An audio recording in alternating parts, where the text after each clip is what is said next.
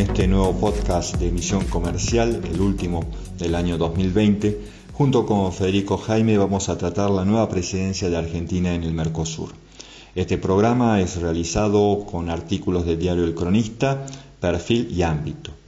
Tras seis meses de presidencia y con el bloque en la misma situación de estancamiento que hace un semestre atrás, el presidente uruguayo Luis Lacalle Pou, en una ceremonia virtual que se llevó a cabo el 16 de diciembre, entregó el mando del Mercosur al presidente argentino Alberto Fernández.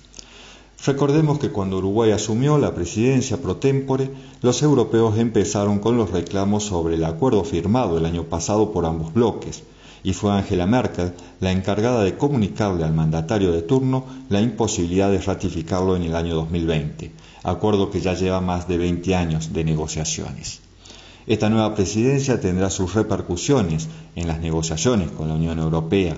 En ese sentido, el mandatario argentino expresó sus reparos al Tratado de Libre Comercio, aunque también dijo que piensa cumplirlo con lo que ya está acordado, porque entiende que una revisión retrasaría varios años la ratificación. En ese sentido, la semana pasada el canciller uruguayo Francisco Bustillos terminó una extensa gira por Bruselas, Berlín y París, en la que mantuvo reuniones tratando de hacer los últimos esfuerzos por avanzar en la ratificación europea, pero fueron esfuerzos en vano, ya que sufrió en primera persona la resistencia de los países europeos. En Francia se reunió con Frank Riester, ministro delegado de Comercio Exterior del gobierno de Emmanuel Macron, quien dejó en claro que el país que representa no está dispuesto a ratificarlo debido a la política forestal de Jair Bolsonaro sobre la Amazonia. El ministro delegado recordó que no pueden dar apoyo a la luz del riesgo que conlleva un incremento de la deforestación importada en Europa. A su vez, ambos ministros se comprometieron a continuar con el diálogo y a ser partícipe de la Comisión Europea. La intención de los países europeos es incluir una nueva cláusula con mayores controles, restricciones y responsabilidades medioambientales, algo que Uruguay rechazó porque abrir nuevamente el acuerdo sería un retroceso y es algo que algunos países como Argentina podría aprovechar para rechazar lo que ya estaba acordado previamente, por lo que la diplomacia uruguaya prefiere mantener la etapa de acuerdo ya cerrada.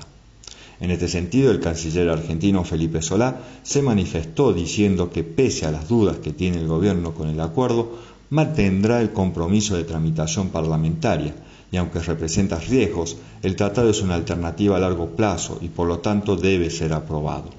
Aseguró que en la región del Mercosur están conscientes de la preocupación por parte de la Unión Europea respecto de cuestiones medioambientales y se mostró a favor del desbloquear la situación. Siguiendo la ruta de Bustillos, en Alemania se reunió con Heiko Maas, ministro de Relaciones Exteriores. Ambos reconocieron la necesidad de encontrar soluciones en materia de desarrollo sostenible y que faciliten la ratificación del acuerdo en el corto plazo. Antes de su arribo a Francia y Alemania, Bustillos estuvo en Bruselas, el centro neurálgico de la Unión Europea. Allí se reunió con el comisario de Comercio de la Unión Europea, Valdis Dombrovski, quien se expresó a favor de la ratificación y señaló que daría instrucciones a los negociadores de la eurozona para que cerraran los temas pendientes a la, brevedad y ambos coincidieron en la importancia de sumar esfuerzos para coordinar los próximos pasos y que ambas partes puedan apoyarse y complementarse durante esta etapa final. Joseph Borrell, alto representante de la política exterior de la Unión Europea, en una rueda de prensa reconoció los roces existentes, pero que aún así las partes están trabajando para salvar el acuerdo en beneficio de aquellos que tienen legítimas preocupaciones ambientales. Con respecto al tema de integración regional, el ministro de Economía Martín Guzmán ratificó el compromiso argentino con el Mercosur e hizo un llamado a profundizar la integración regional. En una reunión de ministros de Economía y presidentes de bancos centrales del Mercosur, sostuvo que debemos pensar la integración más como un medio que como un fin en sí mismo. En este sentido, el jefe de gabinetes económicos argentino afirmó que la integración debe perseguir tres objetivos, la generación de trabajo, el aumento de la productividad y el impulso de las exportaciones.